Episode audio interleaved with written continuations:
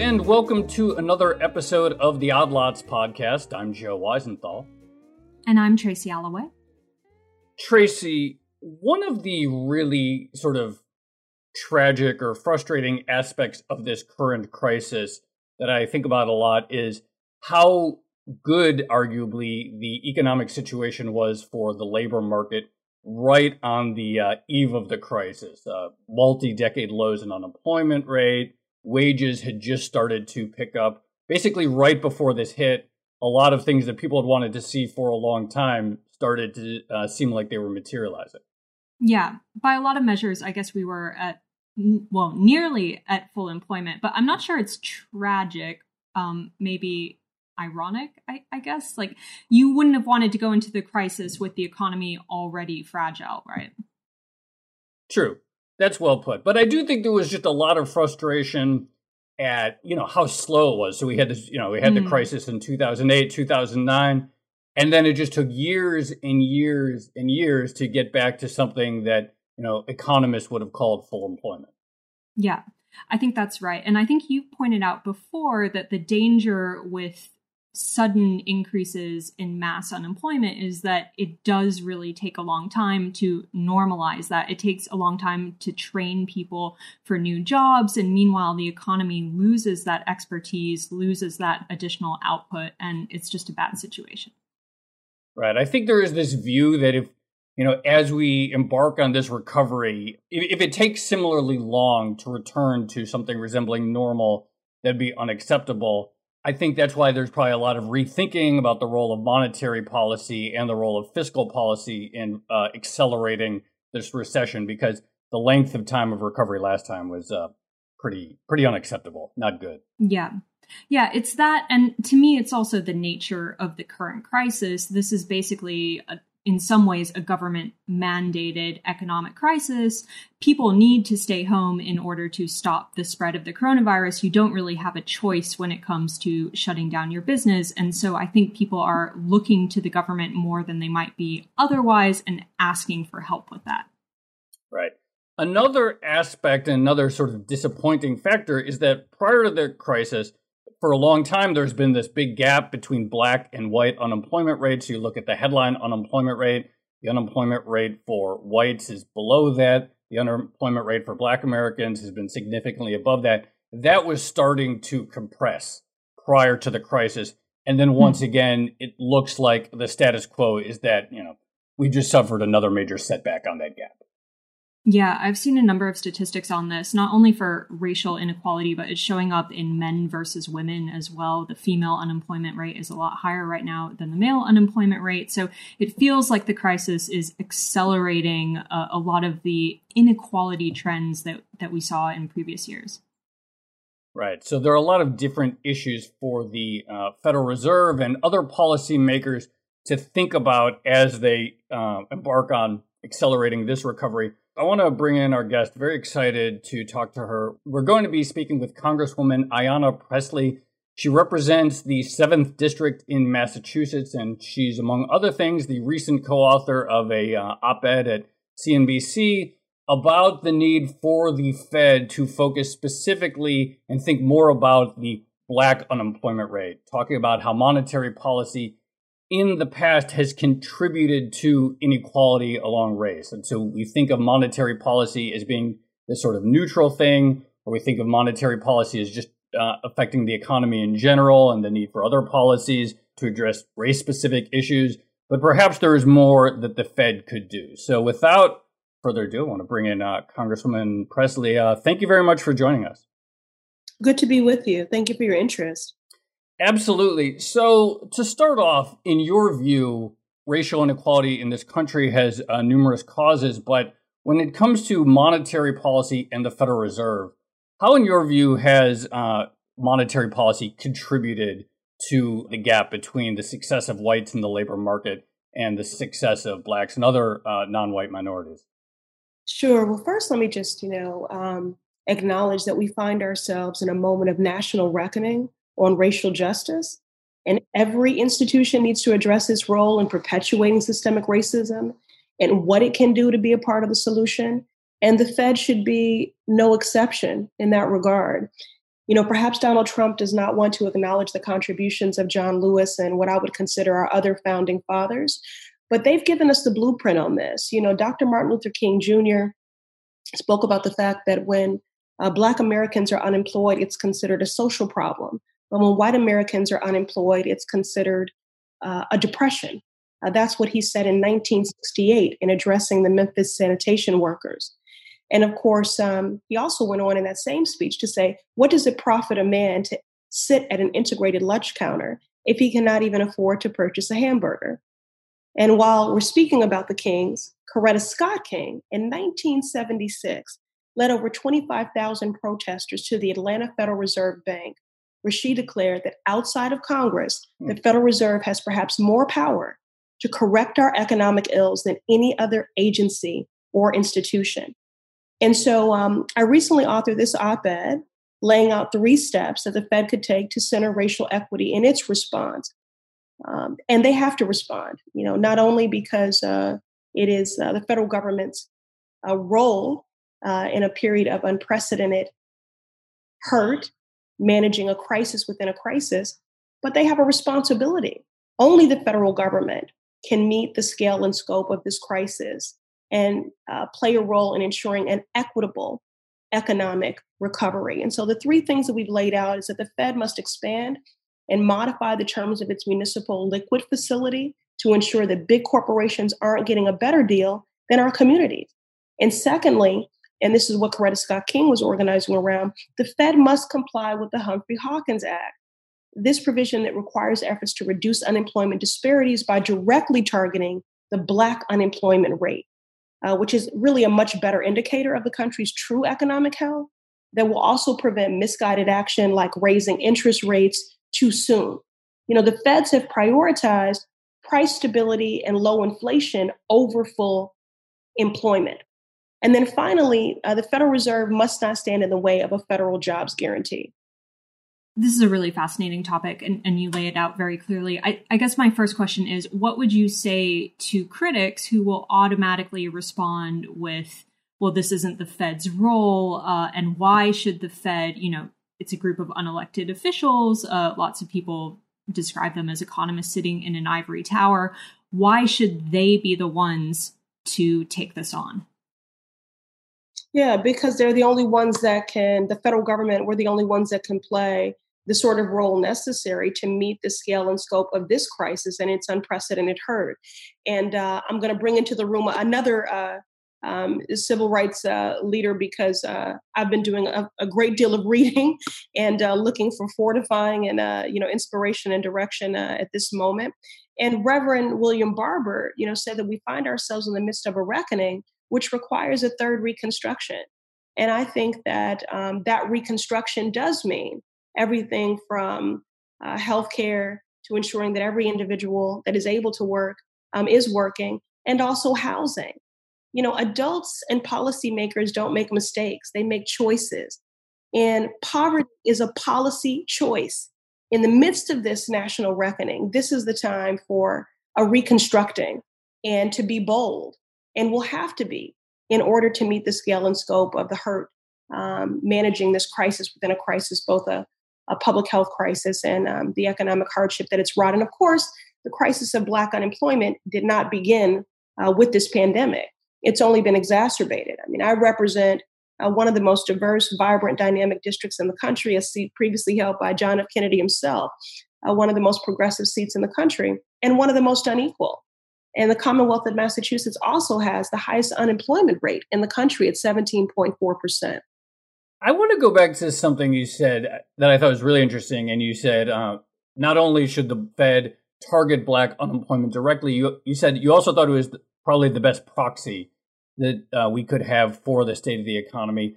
Why do you think it's the best proxy? And also just sort of flesh it out a little bit in terms of how sort of specifically looking at the black unemployment rate could be incorporated into the Fed's mandate or just the Fed's thinking in general? Well, I'll just say the bottom line for me is we can't afford to deny the Federal Reserve's role here as a potential equalizer. But we also have to confront the fact that they've been an exacerbator of racial and economic inequalities.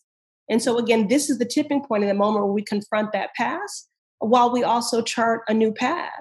And so, rooting out systemic racism and inequity in our economy can't happen without a key piece of that system. And it just it requires a government-wide approach, and that has to include the Federal Reserve. Mm. And and just um, picking up on my earlier comments regarding the Humphrey Hawkins Act, again, that provision requires the Fed to reduce disparities in unemployment between marginalized groups. And so at this moment it really is about exacting every every lever every tool available to you and they've not done that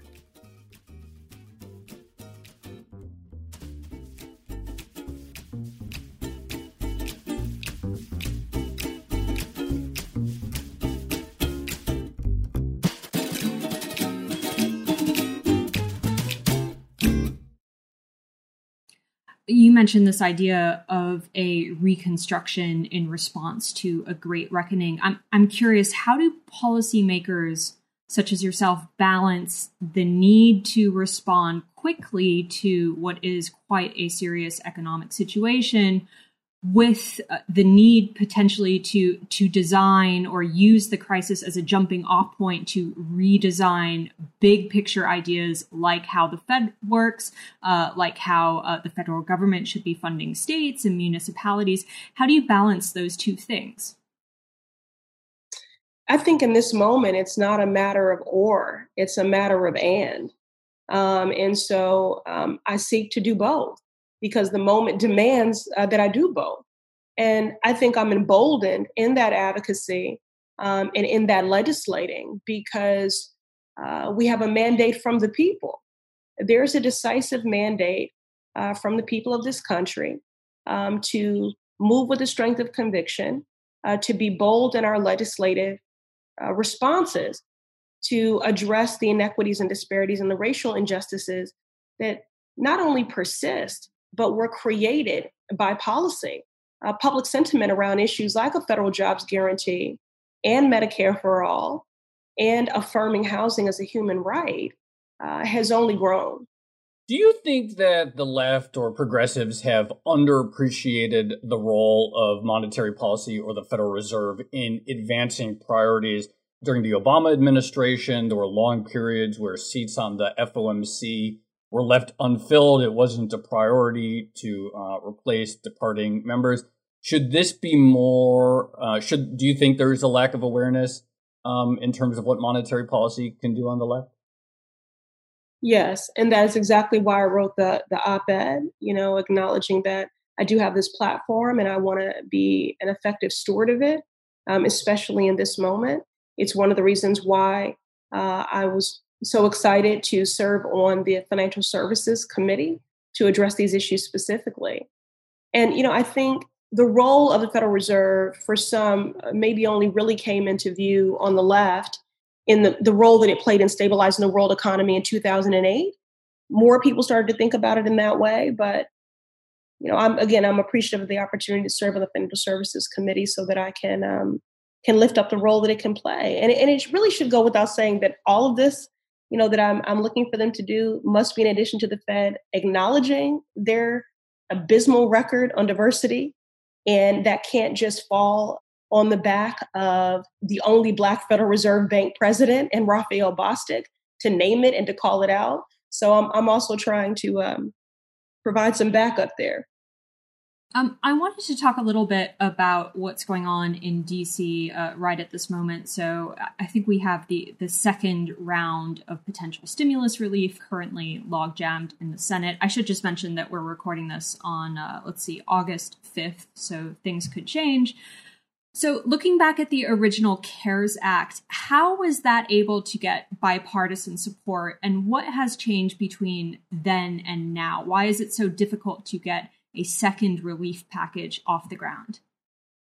Yeah, well, this Democratic uh, majority House has been able to move, you know, something like uh, four relief packages, um, and they were bipartisan. And I think um, a lot of that had to do with uh, public outcry and sentiment, which is why we need people to continue to be uh, vigilant in their advocacy um, in that regard. You know, I, it's very frustrating. I, um, you know, daily uh, feel that we are uh, besieged by uh, dog whistles and uh, and, and tropes and sort of a cruelty and a callousness um, that proves that many uh, people serving are completely removed and disconnected from the, the hardship and the hurt that their constituents are experiencing. In terms of uh, what priorities are, I mean, uh, what do you think are the sort of absolute must haves in this bill?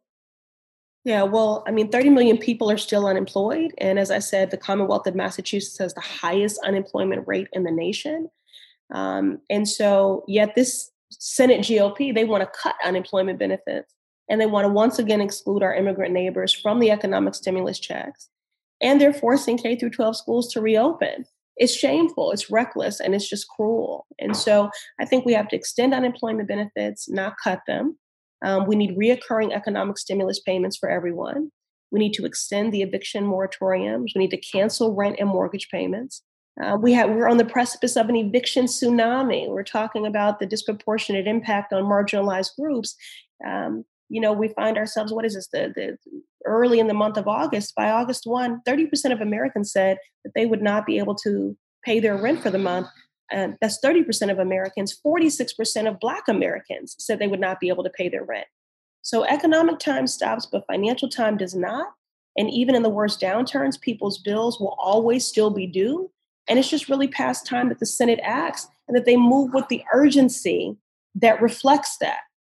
Economic time stops, but financial time does not, is a really good way of putting it. But just on that note, and going back to, to the idea of debt forgiveness, how would that work exactly? Because a lot of critics of that proposal would immediately point to the fact that, you know, landlords as much as many people dislike them, also require income. And if they're not getting payments from their renters, that has knock on effects to the financial system. It could lead to losses for banks and things like that. How, how would you uh, how would you deal with that?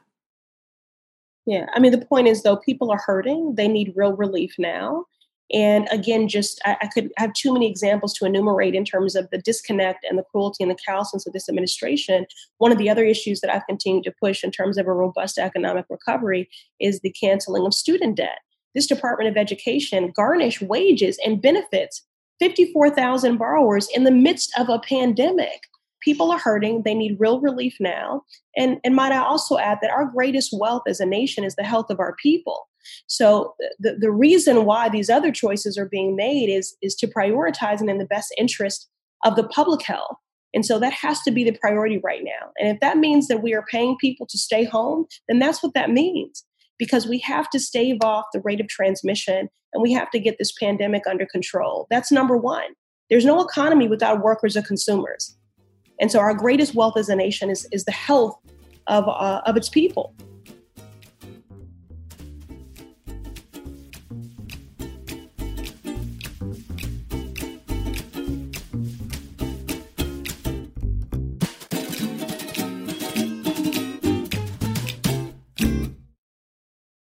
To look forward a little bit. I know you just have a few more minutes. Um, you know, suppose uh, thinking about long-term uh, economic agenda, and suppose uh, Biden were to win the White House and uh, Democrats were to control both houses of Congress, as is possible. Thinking about where economic policy should go, I'm looking at uh, Biden's racial economic equity plan on his website, and the first two things. One is something about uh, first bullet point is about public-private investment the next one is uh, opportunity zones and reforming them. And I'm curious, do you think these are smart tools, or would your vision for what uh, racial economic equity would it look different from this?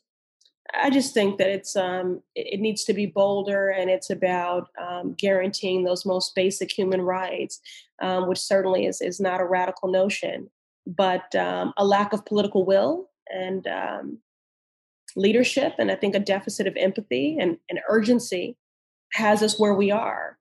Uh, and so, you know, I, I think we do need a federal jobs guarantee. I think we need Medicare for all, housing, affirming the right to housing.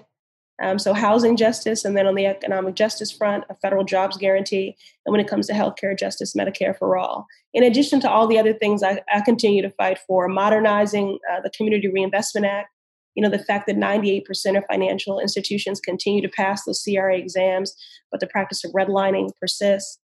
uh, the Fair Housing Act, which they seek to, you know, undermine and, and roll back those protections, canceling student debt, um, which I see as a racial justice issue because Black students uh, borrow uh, more than any other borrower and default more.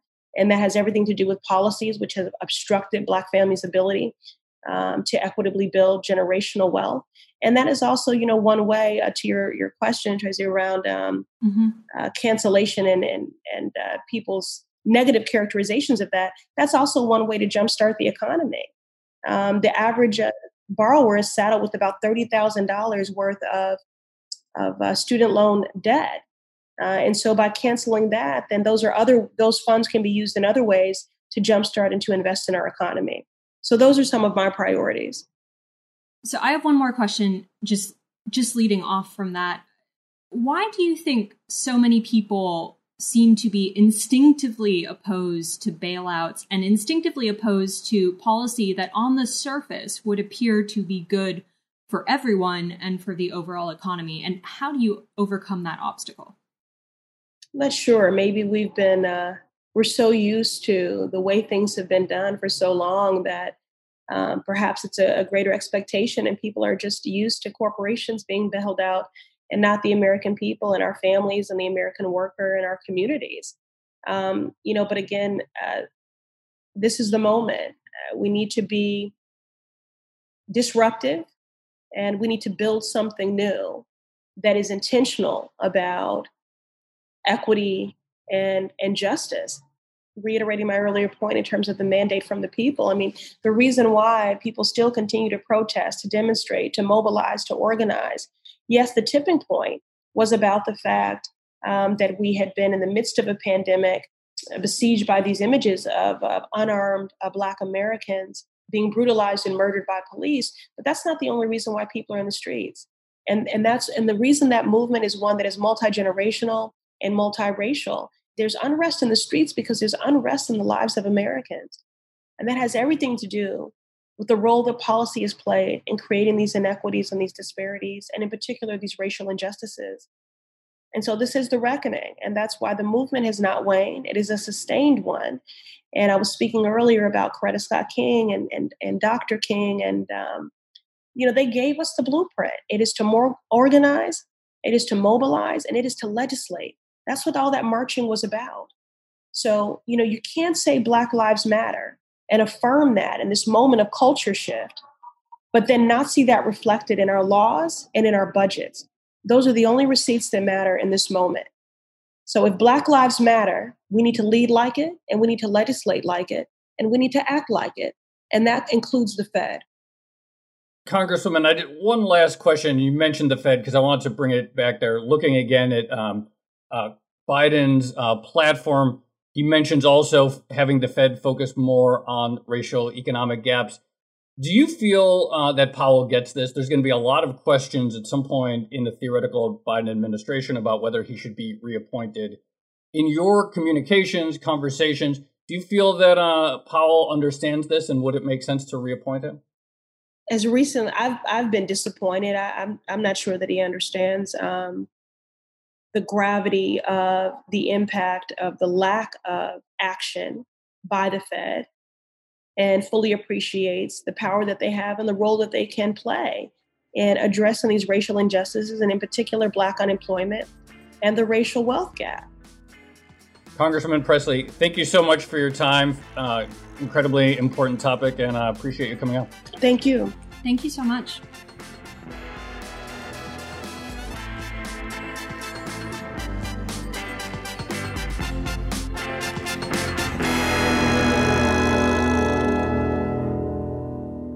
Tracy, I feel like so many of these conversations keeps coming back to the question of can we really go back to the status quo after this?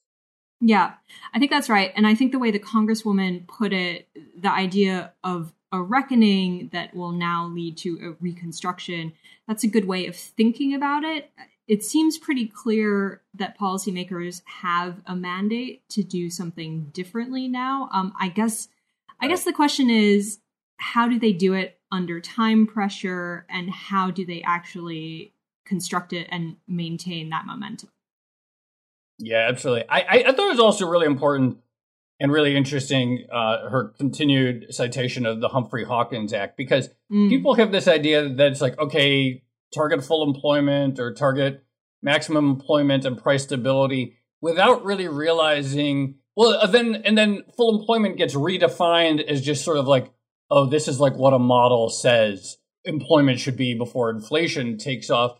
And as we saw during, you know, the post-crisis era, whether it was the Fed starting to hike rates, I think in uh, 2015, you know, they really have no idea, and that's not even an insult per se to the Fed. It's like these are really hard things, and so the idea of taking full employment more seriously and not hiking rates just because some model says, oh, you know, pretty soon inflation might pick up to 2.1% if we don't, I think is going to be one of the big changes, and we already see that with um, you know some of the commentary out of the Fed about not trying to preemptively fight inflation this time. But if you you know looking back at that experience, looking back at the cyclical aspect of the black-white unemployment gap, perhaps this time around, actually taking full employment uh, and or getting the unemployment rate down to as low as possible, it seems like it might be taken more seriously this time. Yeah, I think it would. One thing that we didn't really discuss, though, is uh, the role of the Fed on asset prices. And if you think mm. that, you know, low interest rates are going to boost asset prices in general, and but if you if you agree to that, then the vast majority of financial assets, you know, are held by rich people who are generally well off, lots of white people. And I guess there's a question around financial inclusion there as well. Like, how do you get more people to participate in a financialized economy. Yeah, no, I mean, I think that's. A, I thought you had a uh, really good question about the sort of public cynicism around bailouts, and the, you know, mm. these are all slightly different things, and the word bailout gets used. Um, you know, some people think you know stimulus and bailout and cutting rates, etc. But there is just a lot of cynicism towards the potential for policy to make things better for the public.